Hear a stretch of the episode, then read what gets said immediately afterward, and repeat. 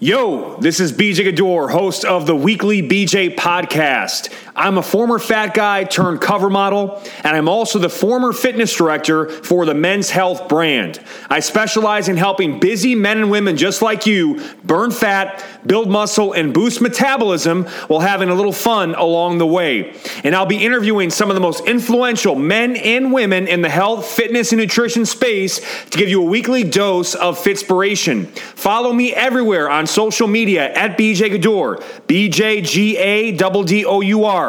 And for more podcasts, plus workout, meal prep, and mobility content, please visit thedailybj.com, hashtag not a porn site. Membership is just $9.69 per month. Cancel anytime. If you enjoy this episode, please give us a 5-star rating and subscribe to the podcast to be notified when each weekly episode is posted. Oh.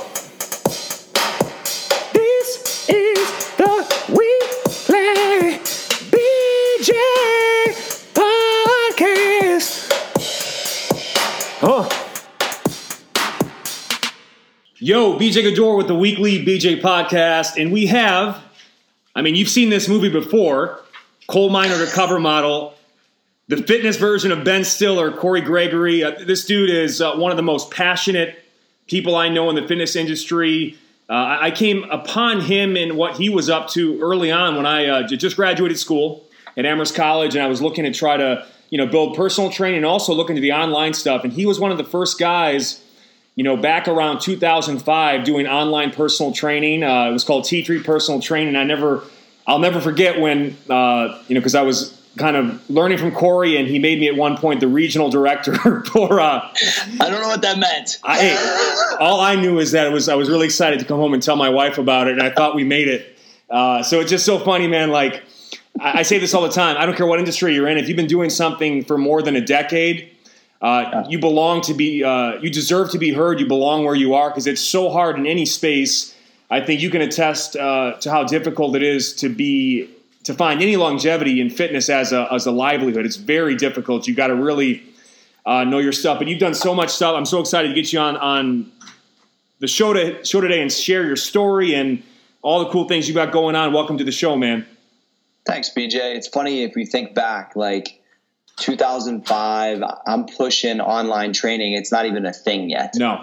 When we re-met each other about a decade later at the Reebok conference, and you mentioned that, I'd forgot about it. We've been both doing this for a really long time, right? Yep. And I knew that obviously we had worked together. I never thought about the story till you got up and said it. And I was like, these people were doing this online stuff. I was way ahead of the game.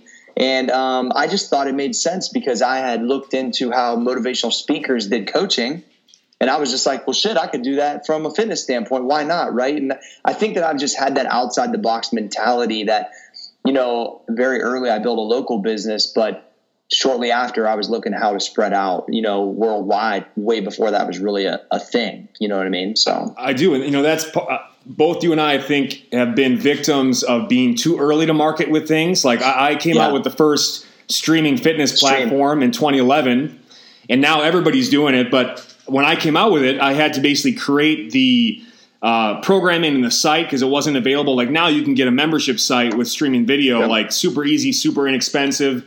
And but you learn these lessons along the way. And we're going to talk about a lot of stuff today, but first and foremost, again, I wasn't joking about the whole Zoolander thing. And have you seen that movie yet, by the way? When we first did a podcast, when I was doing the Men's Health podcast, you said, I haven't even seen that movie yet. Please tell me you did your homework. Not start to finish. I've seen all the classic, kind of coal miner model scenes. I think that most people know. I've never watched it start to finish. I'm not a big movie guy. I'm not really a big TV guy in general. I think I just it's hard for me to sit down for a long period of time, other than watching a main sporting event that I'm into. But I'm fully aware of what Zoolander is. I've been called the real Zoolander for a really long time now, and it's kind of funny that they would even think to make that a thing. I just knew that when I was coal mining at, 18, 19 years old, I was like, I want to be a model. I want to own a gym. It's just funny that it got made fun of at some point, but it actually happened to me. And you said it out loud, and what do the guys around you think about you? Like, who's this guy with delusions of grandeur, and, you know, he'll be doing this his whole life? Yeah, they were, you know, it's funny because I was a red hat at the coal mine, which is like college help, or like a black hat is like somebody that's actually official, like on full time. Like I was working a bazillion hours, but they knew I was there for, you know, 5 or 6 months just to save money for college. And so they're like, you know, hey, college boy, you want to be a personal trainer? You going to be like Richard Simmons when you grow up type stuff, you know? And that's like the only personal trainer the coal miners knew is Richard Simmons, which is a pretty, I mean, he made a lot of money, I'm sure, but that's not who we probably aspired to be like BJ is Richard Simmons, I'm guessing. Speak for yourself. Although I've seen your content, you're a little bit closer than I am. Yeah, a little bit. No, I'm just playing. But at the end of the day, it's like, that's what they could conceptualize, which is kind of funny because in Ohio 20 years ago, rural Ohio, I mean, no one's making money personal training. No one makes money owning a gym. It's like the guys work 15 hours. They come to the gym or in their basement and bench 400 pounds in steel-toed boots, and that's what I grew up around. But weightlifting was always a priority. In my family, I'm a fourth-generation coal miner and weightlifter. My great-grandfather is the one who started that trend, and to this day, my chalk bowl inside of Old School Gym is part of his old barbell set when they used to be round on each side. I've got that round ball split in half, and that's my chalk bowl from late 1800s, so that's kind of cool. And it's really just like I tell people all the time, I couldn't stop it. That's all I wanted to do. That's all every study hall I'm writing workouts. Every day when I get home, I'm training. Everything I'm reading has nothing to do with school. It was nothing about, it was all Arnold. It was all Franco Colombo. Like it's the only thing I love to do. And I was obsessed with it probably from 13 years old on. And that's why I kept telling my mom, like, this is the only thing I like. And I don't know, I got to figure it out because I knew that coal mining, I knew that working in the sawmill, I knew that none of that was for me long-term. I wanted to be passionate about something and I had to find it out. So I was on that path, man. I love that, man. And there's two things that come to mind. You know, I know you and I both do our best to answer as many direct messages as we can and, you know, interact with people that follow us. But two of the common questions that I get, I'm wondering if you get the same are, you know, how do I get my start as like, you know, a personal trainer or into fitness or modeling and all this stuff. And the other question I get is, do you have any guidance for how to get motivated? And to that second question is like, that's like Jerry Seinfeld said, like he was asked to come and speak to a bunch of stand-up comics. And he says, it was like a class, a workshop. He goes, I hate to tell you guys this, but the sheer fact that you're here at this workshop is not a good sign. Right. Like, you know, and if you're looking for guidance on motivation, it's not part of your DNA yet. It's not part of your culture. And it will always be an uphill battle. And it pains me when someone asks that question because I know at this point they're not ready to receive my help. You know, it's like trying to drive a car without an engine. If you don't know inside who you want to be, what you want out of your body, your life, you can go to anybody the best at what they do. And the information falls on deaf ears. Is that something you come across a lot? Yeah, I think I come across a couple things. One is I think a lot of people know what they want to do. They're just scared. I think that somebody in my exact situation could still be in that coal mine, even though they wanted to be a personal trainer, even though they wanted to be a fit, because it would just been easier to do that straight up. I mean, I think that there's a lot of people I meet, they know what they really want to do, but they either can't conceptualize that it's possible or they're just scared to try, or they're just not willing to put in the work that it's going to take. And so to your second question is, if they are looking for, you know, motivation, they're lost because I don't know. Once I identified what I wanted to do, I couldn't deny it. It was undeniable. I've never really needed a lot of, now there is some external motivation. I think that Derek Thomas is the world and things that we dial into other podcasts like this to keep everything, the fire going. Right. But I tweeted something the other day that said external motivation will get you rolling, but internal motivation is what creates change. Like the fire that's in my stomach to change generations of Gregory's, that doesn't go away and I'm not done yet. Right. So like, that's why people are like, gee, you've already done this many things. You built these businesses, you made plenty of money. Like you set an example. And why are you still getting up at 3 a.m? Why you still want to diet? Why don't you take your foot off the gas? And honestly, my answer is because when you take on what I wanted to take on, which was truly create change, like the family tree was going one direction. And then after it hits me, shit's all different.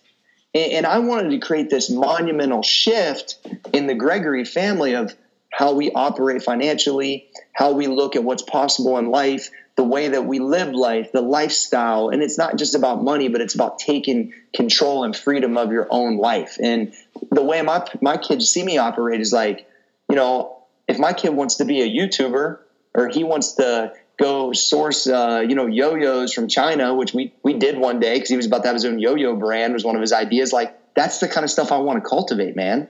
Like, I wasn't thinking about that kind of stuff when I was 12 years old.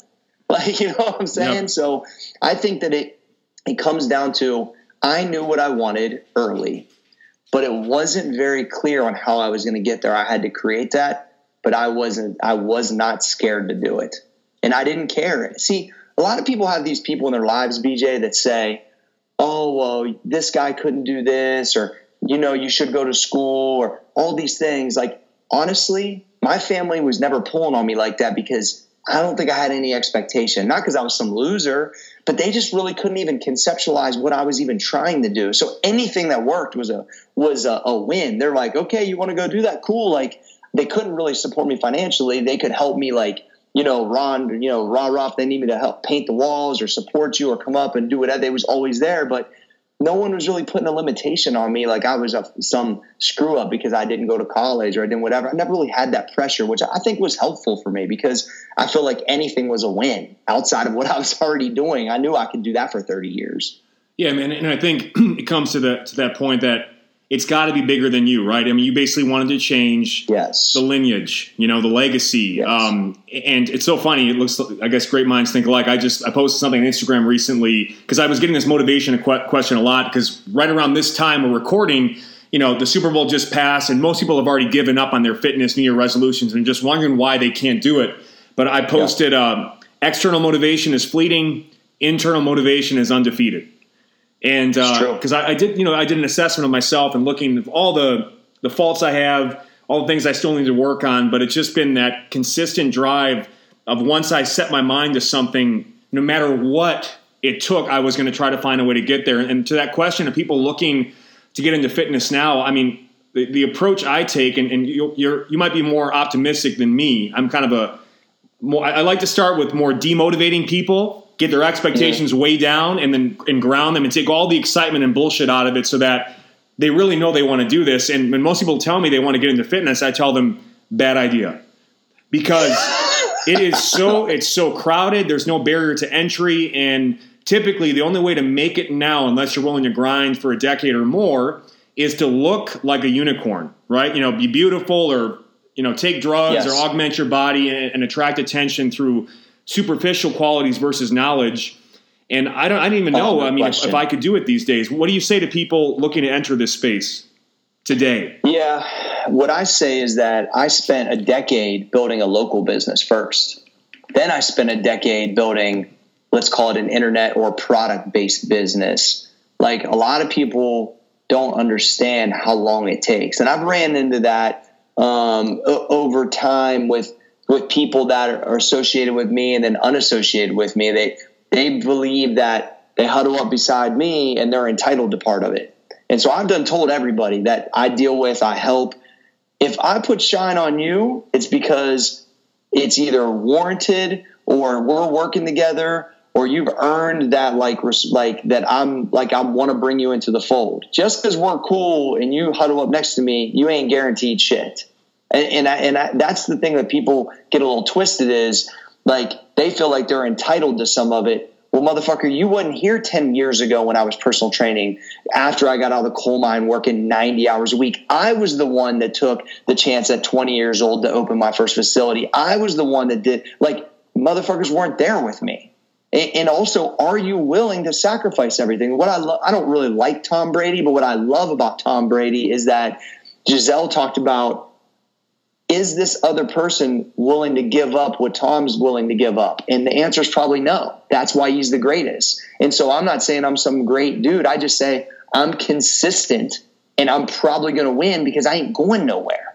And until you can match that, until you want it as bad as I want it, like that's what it truly takes. So just starting a YouTube, just, you know, having abs, that ain't enough. Like the shit that I'm working for is way bigger than me. Like my great grandkids will know what I did. No question. Because I'm the dude that said, boom, it changes here. And like when you put that gorilla on your back, BJ, that's something completely different. The 3 a.m. alarm clocks, they don't feel as difficult. The terrible things that I went through from changing business to business, what the fuck am I supposed to do? Quit? No, you got to – Arnold told me straight up, it's all how you respond to things. It's all – he's had his share of controversy. It's all how you stand back up. And so like if you want to build any business, not to mention the saturated ass fitness space that's fake as fuck half the time, all these people taking drugs, all these people selling you a dream, dude, it's – you got to really have it. I think you got to have where your space is, what your narrative is, what your passion is, and then you got to put your head down, and there's no shortcut. Now there's might be some people that hit viral and blow up, but is that long-term? Can they sustain that? Like I am undoubtedly a fitness person. It's what I eat. It dominates my thoughts. It's what I breathe. It's what I wanted for myself. It's what I want to do. I look at guys like Louis Simmons. Louis Simmons at 70 years old still pushing content because you know what? He's Westside. When he walks in Westside, that's his life. Like I feel the same way. Like I do business and I've done well at business, but business isn't the first thing I think about. Training is the first thing I think about. That's why I talk about. I tweeted the other day that, you know, training dominates my thoughts. Business pushes me mentally, and the results and the rewards are what keeps it going. But at the end of the day, like what I'm concerned about when I get out of bed is how my performance is and what my body's doing and how big my squat. Like I have a whole different, like people don't realize like Corey Gregory from Old School Gym, that's what you're getting. That's my dream gym. When I walk in every day and throw my keys down, it wasn't the big thing we had at MP. It's not the glitz and glamour shit. Like, dude, if this was 1970, I'd just be another motherfucking weightlifter that probably might have been in the scene in Cali or maybe not of. Like, this is just me, and I just happen to live in an area where I'm not scared to be on camera. The podcasting thing, I'm into it. Like, I'm building a business, and I've adapted to the internet age. But, dude, if this was a different time, I'd still be lifting weights, bro. Well, no, it's just me. No, I do. And that's very clear. And again, there's an authenticity to you. And again, everybody wants to skip the steps and not pay their dues. And like you said, you can get the flash and pan success and make it, especially when it's about the way you look. I mean, you can tap into that for some time. But, yes. You know, if you build a house on a shitty foundation, it ends up falling down. And I think a lot of people right now that might be having success that can't fall back on, you know, being able to speak or form a sentence or have thoughts bigger than just working out, you know, they're going to be in for a real awakening because all these bubbles, there will be a social media bubble at some point, and maybe all of a sudden email newsletters will be important again. Exactly, because you got a big list. It isn't just in fitness. This is all stuff that people are dealing with right now where all the traditional, you know, industries or paths to success in business have been flipped upside down and, you know, all the stuff you went to school for doesn't really mean much in today's day and age if you want to be seen, heard.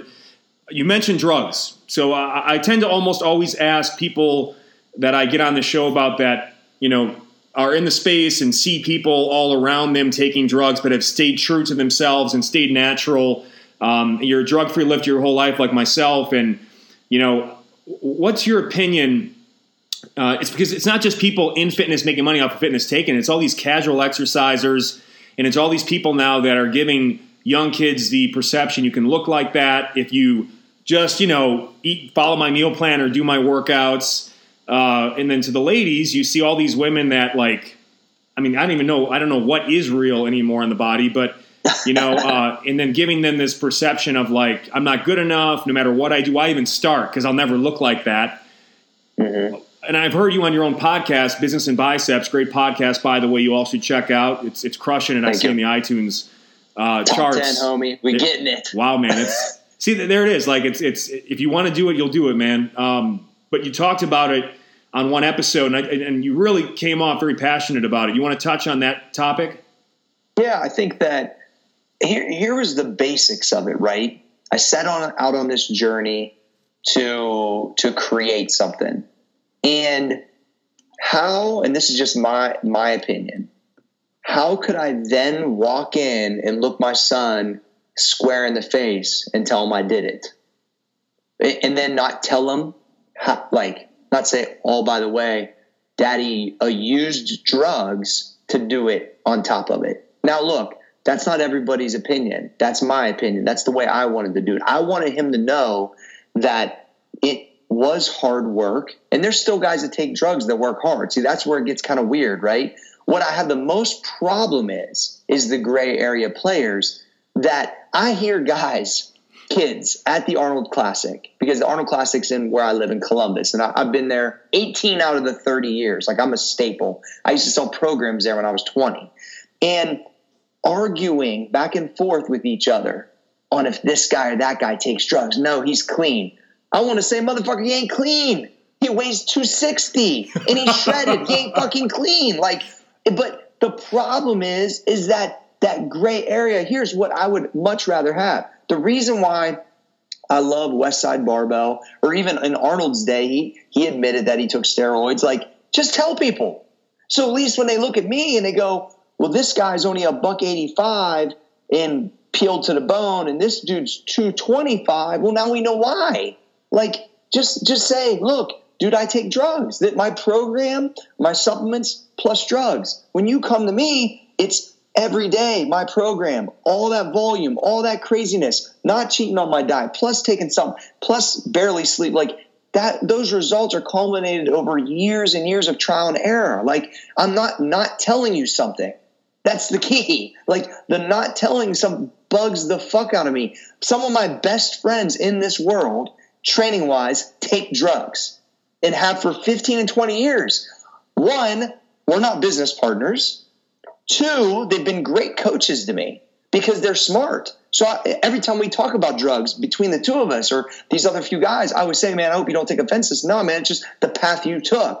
You have a stance on it, and that's the way. But they never didn't say it. It's just that is my problem, is leading these kids, because I feel obligated as one of the OGs in the industry at this point. Because, look, the super OGs are getting old, man. Like, there's this next wave of people that were in this category that have social influence, maybe not the most huge social influence, but we got people's ear. We was the guys on the covers. Now the cover shit is over. That shit's gone. It's like, but dude, we're going to be known as these OGs, and we have to keep that stuff straight. I just think it's a very skewed ordeal right now, and it's not getting any better. I do think that I've had a good influence on a lot of guys and girls both, and they understand it can be done. And I'm trying to carry that torch, man, not only being a drug-free athlete, but looking good, well into your 40s and hopefully 50s and continuing to compete and truly living this lifestyle. And that's the thing. But, man, that gray area shit bugs the fuck out of me, BJ, because I can't help that, I've got every ounce of potential out of my body, drug-free. Every ounce, bro. I don't think I could give anything more. I honestly believe that. And that's part of the reason that I could never have gone that route. Just being scared of, like, who knows what the hell's going to happen to your body, first of all. Yes. Second of all. We didn't talk about the health risks. No, I mean, that's not even. I was hearing Dan John, one of the legendary strength coaches, track and field guy, and he was talking openly about all the guys that used to be friends of his are, like, dead because they did take drugs and it just destroyed the organs and – but that side of it, because, again, when you're young, you don't even think about that piece, the health piece, which is the scary part about it. But for me, it was like I could never look myself in the mirror because I would be cheating myself. The beauty of training is you've got to build an ability to maximize what you've got and find that genetic ceiling and get as close to it as possible through the right integration of training, nutrition, supplementation, recovery, sleep, lifestyle, you name it. And I as easy as you could say, oh, I could do it faster with this stuff. It's like, but you're going to be so empty by the time it's done. And so it's always blown my mind. I mean, what are telltale signs that you see? Because, again, I never go to these expos because it's so depressing to me just to see a bunch of juiced out guys shirtless, like flexing for people that will never look like them. You will never look like these people. My thing is, if you want to be Mr. Olympia, you have to take drugs. Like, I get that there's, I'm not saying I agree with it, but I understand that's like their passion of what they want to do. And that's what they're going to have to do. Okay. We can use that as an example. The guys that don't even aren't in the industry, they don't compete. You're just trying to look big and bloated at the expo on Saturday. I don't understand that. I just don't. I don't get it. Cause I've had a lot of guys. I'm like, at least use it towards something. You know what I mean? That's my thing. I think like it would make sense if we rationalized it. It's what we do.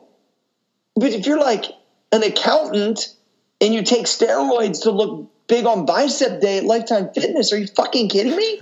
Like, dude, I just never understand it, bro. But what I see is, oh man, there's, you know, usually if guy, dude, very rarely is there many people that are 250 and shredded. I mean, that just doesn't really happen. You can tell by the tint of the skin. You can tell by no hair. You can tell there's a million telltale signs. Here's what I've realized. I used to give everybody, unless it was obvious, the benefit of the doubt. You know, I've ran drug-free organizations. I've done drug testing or local bodybuilding shows. I've been tested a bunch of times. I've been around it my entire career, kind of holding this like torch for it. I used to give guys the benefit of the doubt. Now I just don't anymore. I just assume if you look like a freak in person, like pictures can be skewed because I can weigh 175 pounds and have a pump on and look like I'm taking drugs because I'm so lean, I'm dialed in. I've got, you know, my muscle bellies are bigger nowadays and I'm older. And so I see how guys can accuse me at times, and my discipline is really high. So I'm able to get super lean. I can get striations in my lower back. A lot of guys don't even know what that fucking feels like or looks like. But once again, this is my job. I should be able to be that good at it, right?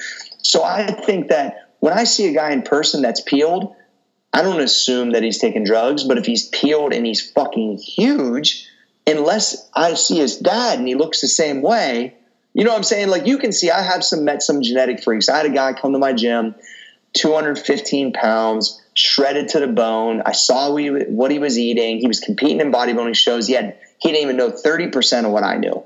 Then his dad walked in, and his dad was 245. You know, was so there is guys out there that are like that, but it's a really small percentage.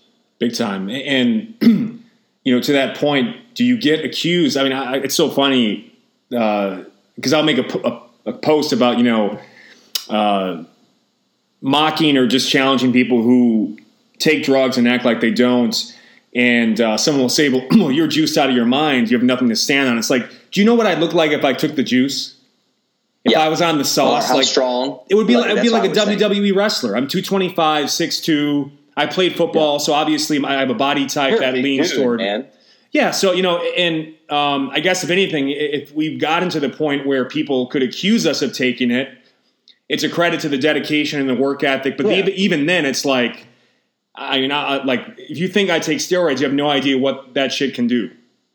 Well, here's my thing. Like, it's one thing I have a hard time holding my tongue on. Rachel, my wife, will always be like, why are you even saying anything back? It's like when I'm accused of it, I like unleash it because it's like so important to me. And I'm always like, dude, I weigh 175 in that picture. I'm 6 foot tall. Like, come on, man. Like really, I would be like 205, probably shredded with veins on my abs. Like I had friends that did it both ways. They just told me, gee, it's way harder the way you do it. Like, you know, the things they were able to eat up to their bodybuilding show, the energy that they had, the way that they recovered, like they literally it is easier. I don't give a fuck what anybody says, especially as a 40-year-old athlete. I mean, I'll be 40 this year, and I mean, I don't feel like I'm slowing up at all. You know, look, I've got little knick-knack injuries here and there, and that's frustrating from time to time.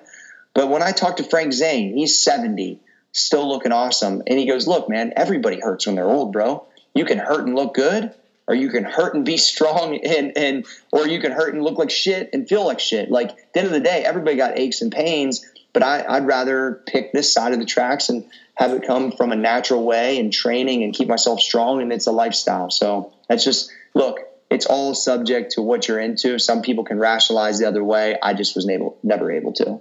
I feel you, man. And you went from coal miner to cover model, 12 covers you made over the course of your career, and and then you decided to enter kind of more the business side, and you were the president of Muscle Pharm. Can you kind of take us through that story, also culminating in pitching the goat of bodybuilding himself, Arnold Schwarzenegger, on becoming a part of the team?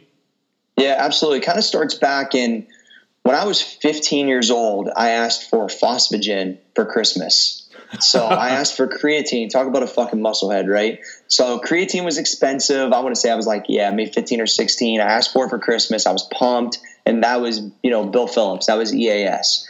And I just remember reading Body for Life. I didn't do the program because that wasn't really what I was into, but I was just like under, you know, content at that time, muscle media, muscle and fitness, those type of things. You know, the internet really wasn't rocking yet. So I just remember reading about Bill Phillips, seeing what he was doing.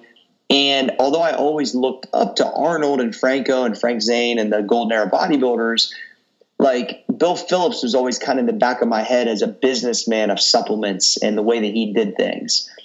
And so I built my personal training business for, like I said, close to a decade. In like 2005 or 6, I had met a supplement formulator named Dr. Eric Serrano, who's really well known with amino loading and just some really unique techniques in the space. And I realized he lives literally 3 miles behind my gym, but his office, and that wasn't my gym at the time, but his office was very close to where I was at.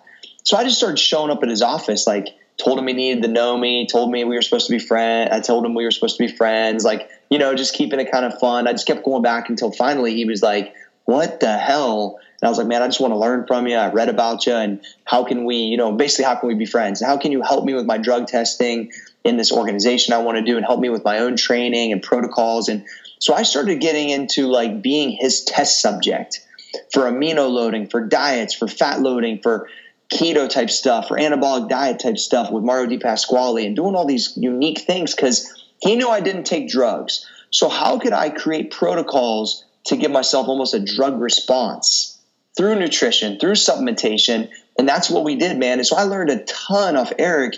And what that did was that created this mind of like, maybe I should start looking into how I could create my own protein powder. And I started it early, man, and just I didn't understand manufacturing. I didn't understand what it took. And so I just kind of toyed with it and then just kind of put it to bed. And then I met my former partner, Brad, in late 2008. Late 2007, I was getting supplements from a different brand as like a sponsored athlete, when that was like really a big deal back then, you know. And in 2008, we kind of started chatting a little bit about he wanted to start a supplement company. He understood the manufacturing side. I understood, obviously, the application and customer service, and had Eric. And I said, you know, I think we can make this happen together. And that's when he was like, hey, do you want to start a company called Muscle Pharm?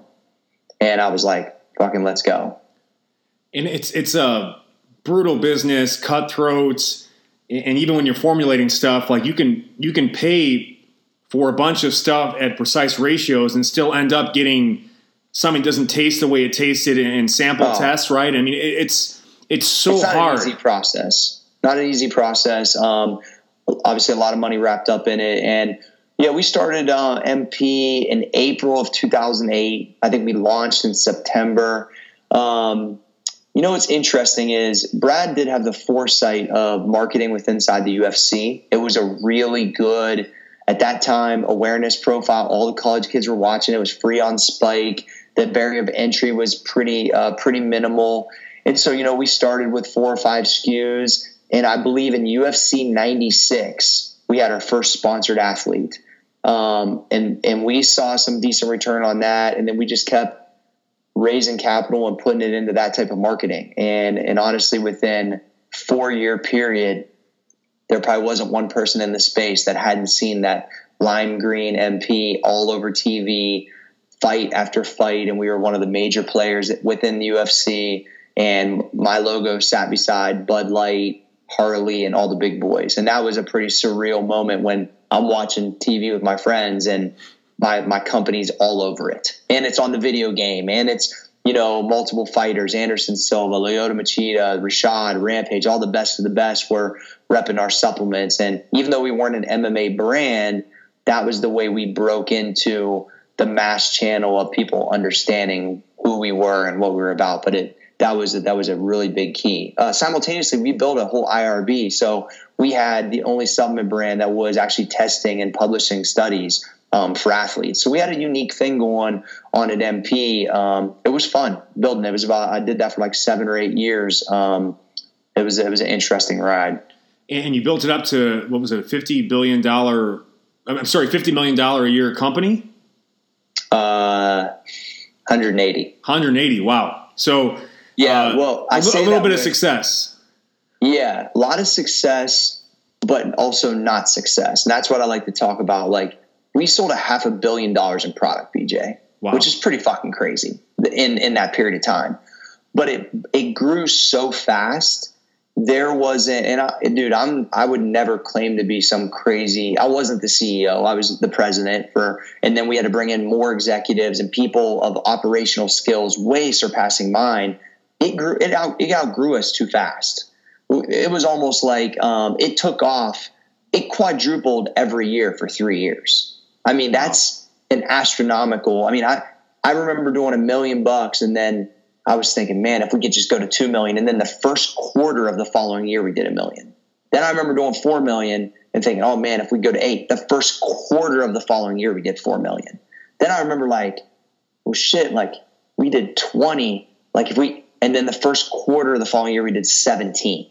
It was like literally from, $1 million to 70 million, like a blink. I'm getting emails where, I'm selling $1 million, $2 million in a day. The problem is, though, when you're a top line producing company, meaning you're pushing, you're marketing, you're in a very saturated space, it wasn't ran all the way properly. It just is what it is. I don't have no problem saying that because it wasn't all me. It was multiple guys. And I think that was the demise of it long term. It did not have the proper structure for that growth. Now, what I learned from that, though, was here's how you really do something big.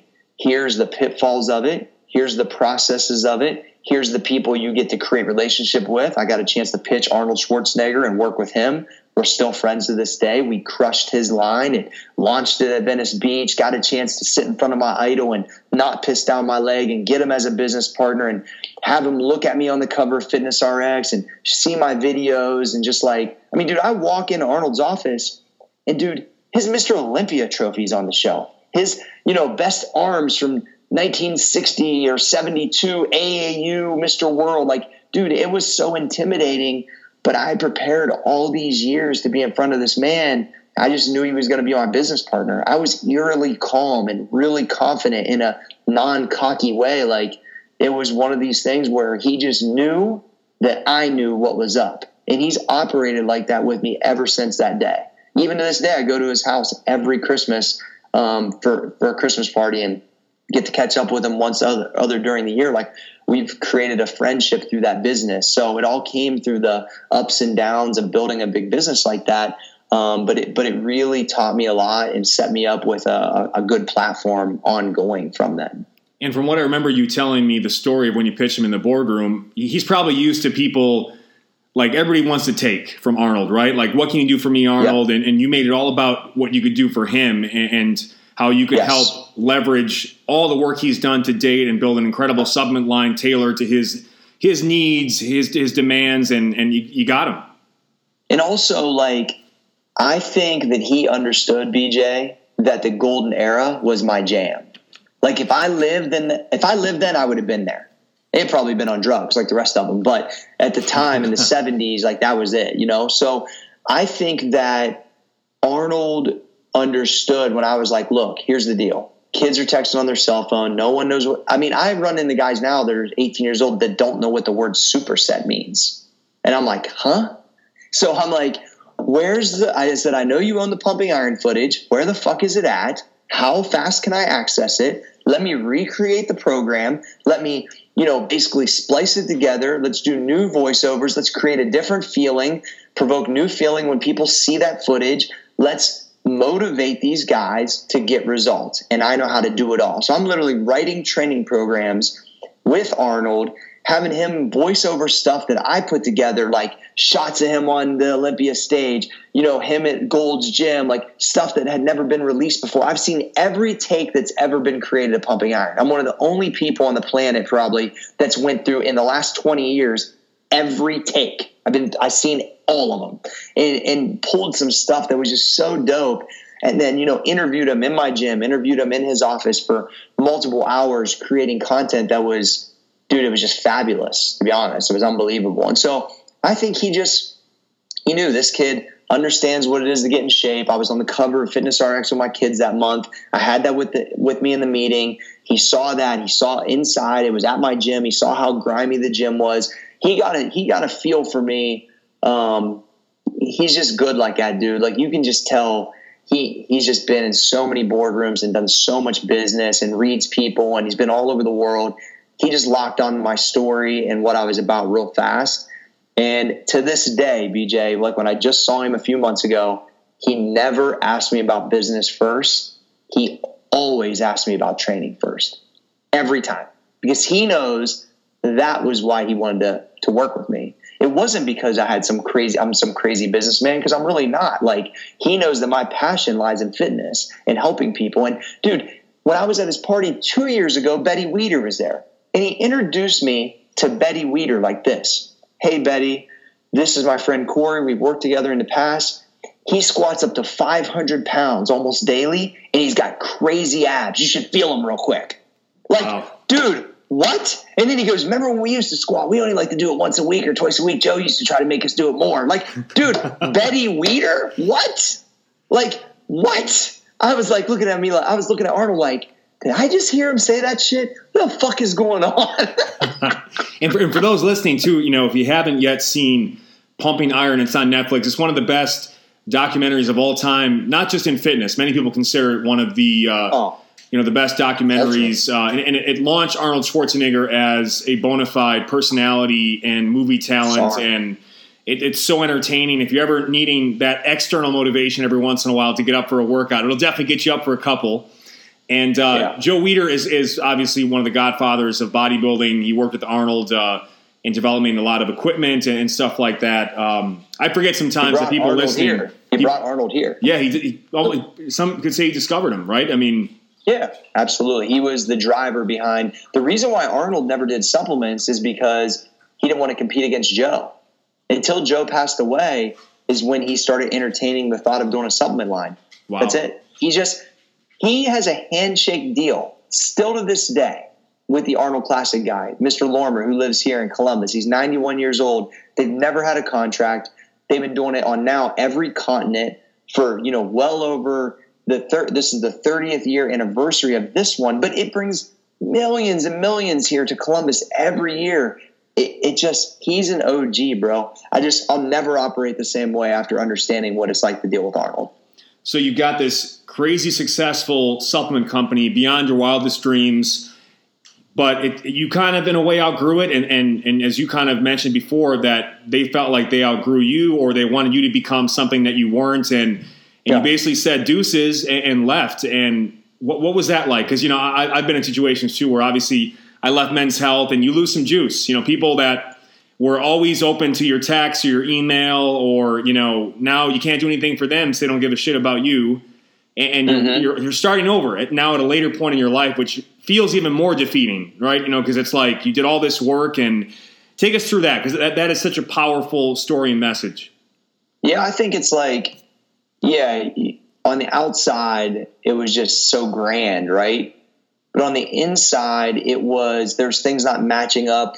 I would say morally, I think that with me that I knew were wrong and I wasn't down with no more. I think there was, for me, I honestly think as a personality, it was limiting me. I wanted to do more podcasting. I don't want to do retail business, like meaning like deal with, GNCs of the world. That's not really my jam, right? I'm more of a customer guy.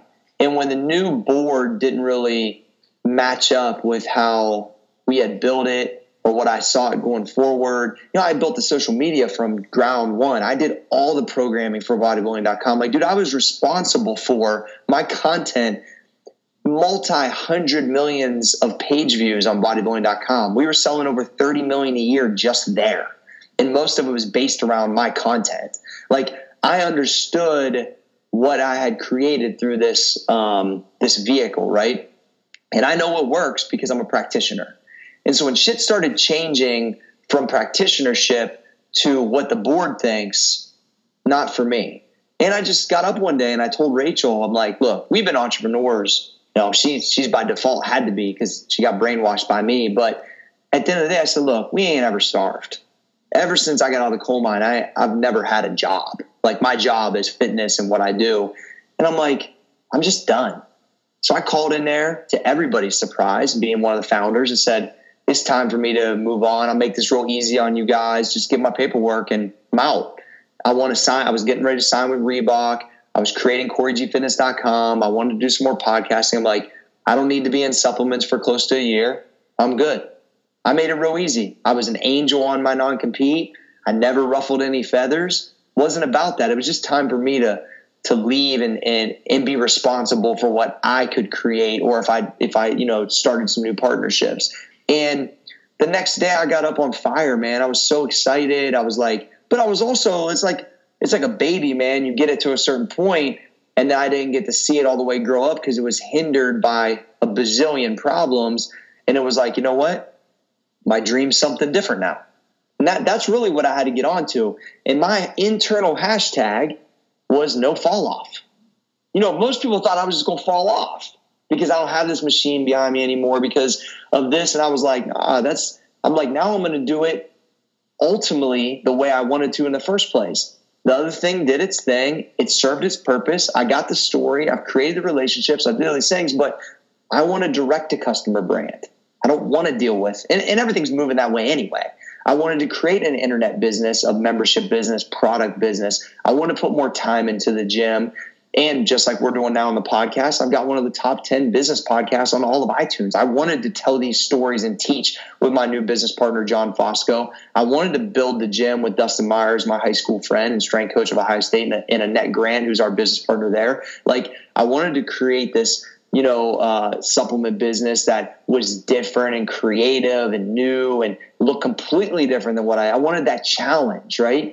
And now we just signed on Ronda Rousey. Not even signed her. She's a business partner. Ronda Rousey's a percentage owner and a business partner now in the business. We're getting ready to launch a women's line. Like, I wanted to see, like, how big could I build something that sells in one place, just on my website? How can I disrupt the industry with marketing I wasn't able to do previously because there was a little bit of a problem because it was more corporate. How could I build a new model, which my stack model is? Any product, any 3 products is $100 and a free t-shirt. Any 5 products is a $160 and a t-shirt. It's like everything's the same retail price. Like, I just had these concepts. I wanted to see if they would work.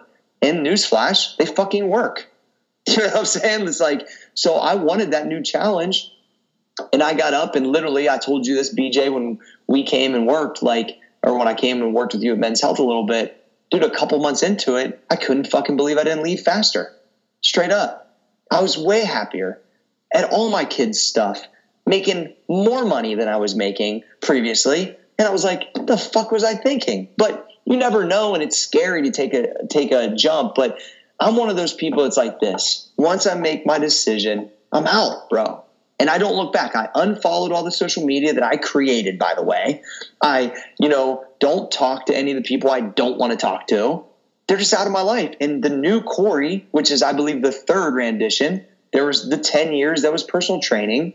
There's the 8 or 10 years that was strictly MP and supplements. And now there's the 3rd version, which I believe is based around still supplementation, still on training, but this media portion of teaching and giving back, which is becoming such a passion for me outside of fitness that I maybe look forward more to that now because I know the impact it's having and I'm telling people the fucking truth. Like, this shit is hard, but if you're willing to dedicate a bazillion hours of your life, anything can happen. I proved it. I was business partners and now I'm friends with Arnold Schwarzenegger. I lived in a trailer in the middle of Ohio and had no abs and didn't have a gym membership at 17 years old. And I weighed like 150 pounds and no one knew fuck who I was. I mean, dude, it can happen. And now you get paid to lift weights, which is the ultimate business plan in the beginning, right? Lift weights and get paid. I always tell people it just means something different maybe every 5 or 10 years, but it's all the same goal. I get up and I do what I love every day. And I'll never – I knew, BJ, if it didn't work out, at least I could go to the grave saying I tried. I swear to you, when I went and opened that first gym, I was like, I dedicated everything to it because I was like, I am not going to give up on this dream. I really believe it can make it. And I'm telling you, coming out of the coal mine, if I never made it past that 900 square foot personal training studio, I had $5,000 in with 15 clients. I still was successful in my book, bro. Successful is different.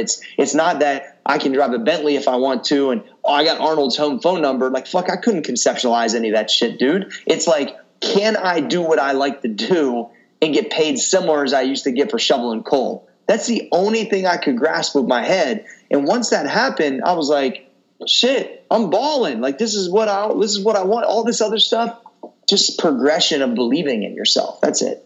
And within a year, and this is why, like, people that find success after, you know, being quote unquote unsuccessful, facing obstacles, or leaving and being on their own, you know, that was graduate school for the next steps. And you within a year or so built a 7-figure supplement company, Max Effort Muscle. You did the same with your online Corey GFitness membership site. So many things in the mix right now. And I mean, it's again, it's a credit. Like, if you were just one of those guys or gals that came out and had 2 years of success and then all of a sudden it was all pulled from underneath you, no fucking way that happens, right? I mean, that was built on 20 years, 2 decades of hard work, connections, networking, you know, I mean, you name it. And now you're looking happier than ever. Dude, I'm having so much fun. I mean, we're affiliating the Old School Gym all over the country. I got just like a CrossFit model. I got a gym opening in New Jersey. I got another one just open in Ohio. We got one that's going to open in North Carolina. Like, because nothing pure can be taken down, right? If it comes from the most purest thoughts, and it's the fake shit that eventually falls.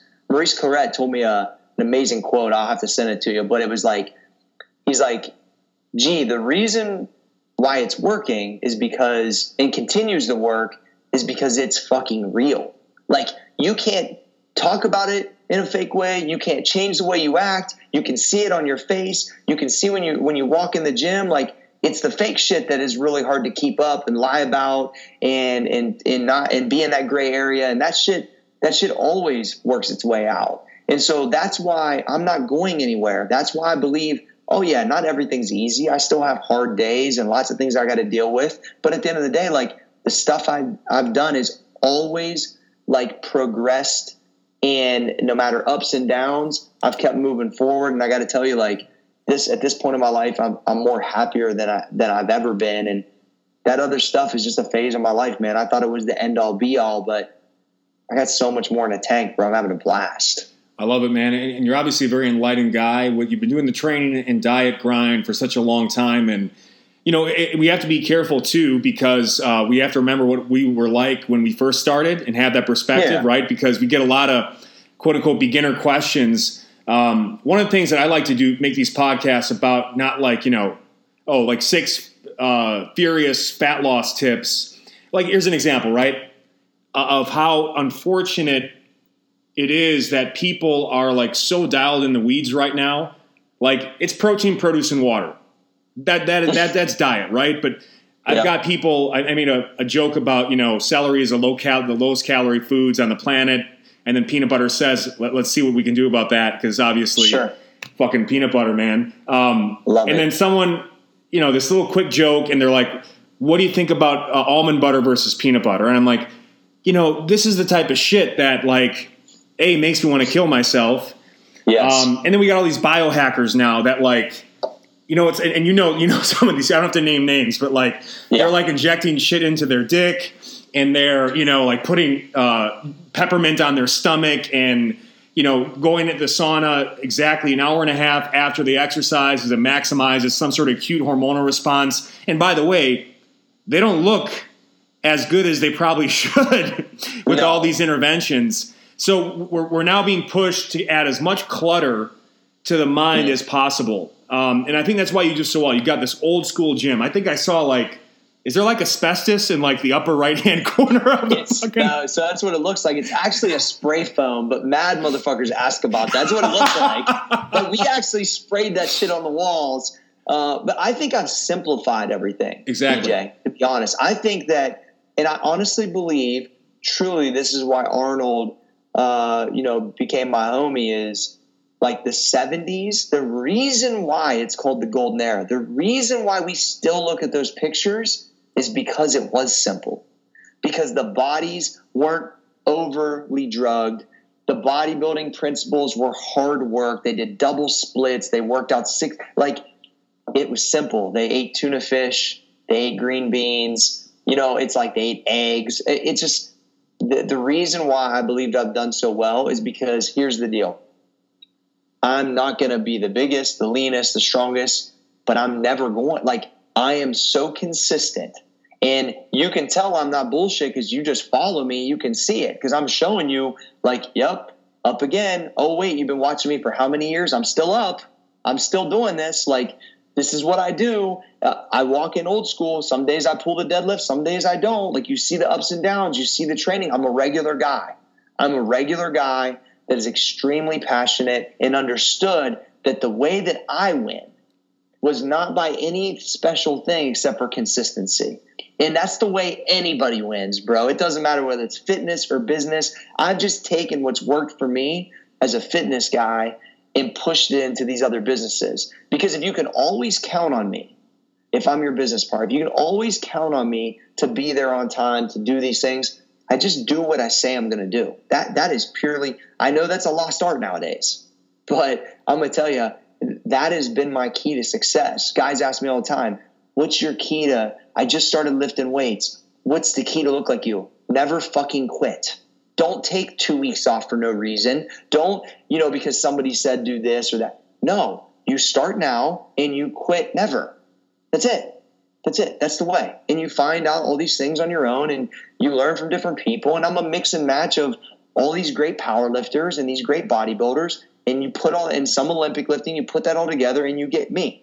And I believe when it's all said and done, I should have a legacy that I'm one of the most interesting characters out there because I learned from Louis Simmons personally. I learned from Arnold Schwarzenegger personally. I learned from John Bros. I've learned from some of the best that have ever walked into a fucking gym. And you mash that all together with Mario Di Pasquale and Dr. Serrano and all this diet stuff and my own trial and error and discipline. And this is where I believe my success has come from. It's because I really do it. I'm not just like, it's not theory, none of it. And part of why I love what you do so much is, again, my mantra is if you keep showing up, eventually you're the last person left in the room. And I think you and I both operate under the same principles of motor, energy, passion, consistency, work ethic, and lots of other maybe more gifted people out there. I at least I can speak for myself, smarter, better looking, stronger people out there than me. But, I think we're still here because they can't fucking break us. Well, here's the other thing, BJ, and we still have to be here tomorrow and the next day. Like, we can sound awesome on this podcast, but if we stop those daily disciplines and that consistency, it's going to be gone. I really believe that. I believe that the reason why maybe I, have stayed in this area is because I'm afraid to lose it, because I like it. I love it. This is what I do. And I don't want to ever, momentum is one of the hardest things to create and the easiest things to lose. And when you create momentum through consistency, just got to stay on the train, bro. And I think that it takes a really long time. You're pushing this boulder up this hill all by yourself. And eventually you get to the top and then it starts rolling. You can't get comfortable. And that you have to step on the gas even more. And I think that's one thing that if I feel myself getting comfortable, that's when I put something on the calendar to challenge me. That's why I did the muscle trifecta a few years ago. That's why I said, hey, BJ, can you get me in for when I hit you up about Men's Health, no question, I wanted to be on Men's Health or in, video, but I needed something that was going to push. I even said it to myself, what right now will jump me out of bed? Something I've never done before.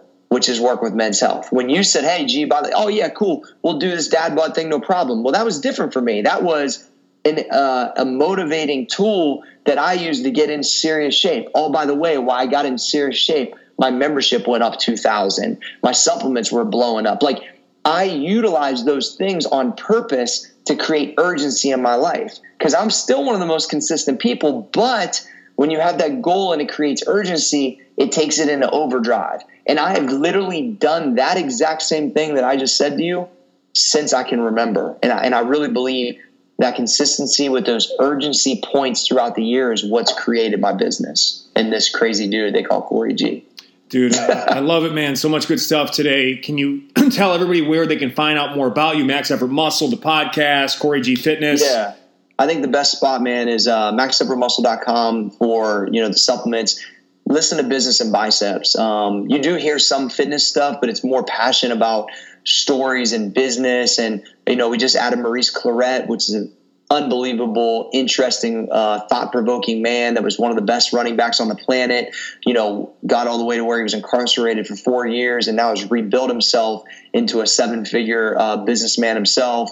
John Fosco, my partner in multiple businesses, who was the best and most powerful marketing agent inside of the UFC, and not only was an agent to some of the stars, but also has bought and sold multiple seven-figure businesses, and, you know, had a lot of turmoil as a kid, as did Reese and myself. And it's a very, very intriguing panel of discussion. And I believe that it all comes from the right place, and that's why it's doing so well. But I would say, and I'm at Corey G Fitness on all social media. Look, if you're already on The Daily BJ, you're being taken care of good enough.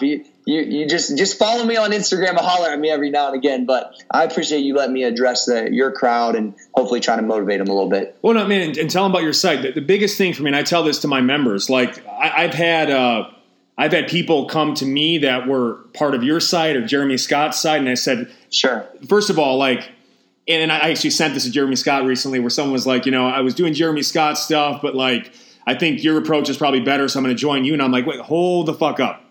Because I know for a fact, it's not Jeremy's fault. Too. Yeah, it's not Jeremy's fault. You're not getting results, and all of a sudden it comes out he's drinking beer every fucking day, and you know. So it really isn't like guys like you and I. We have a membership side. Technically, you could say it's competitive, but it's not, because ultimately I may not be the right guy in terms of the way I communicate the message to make it so that you show up every single day. It might be you. Maybe you start with maybe you end up with Corey. Maybe you end up by Jeremy or wherever, right? So to me, it's just I want you to find the people I put on this podcast are people that I trust.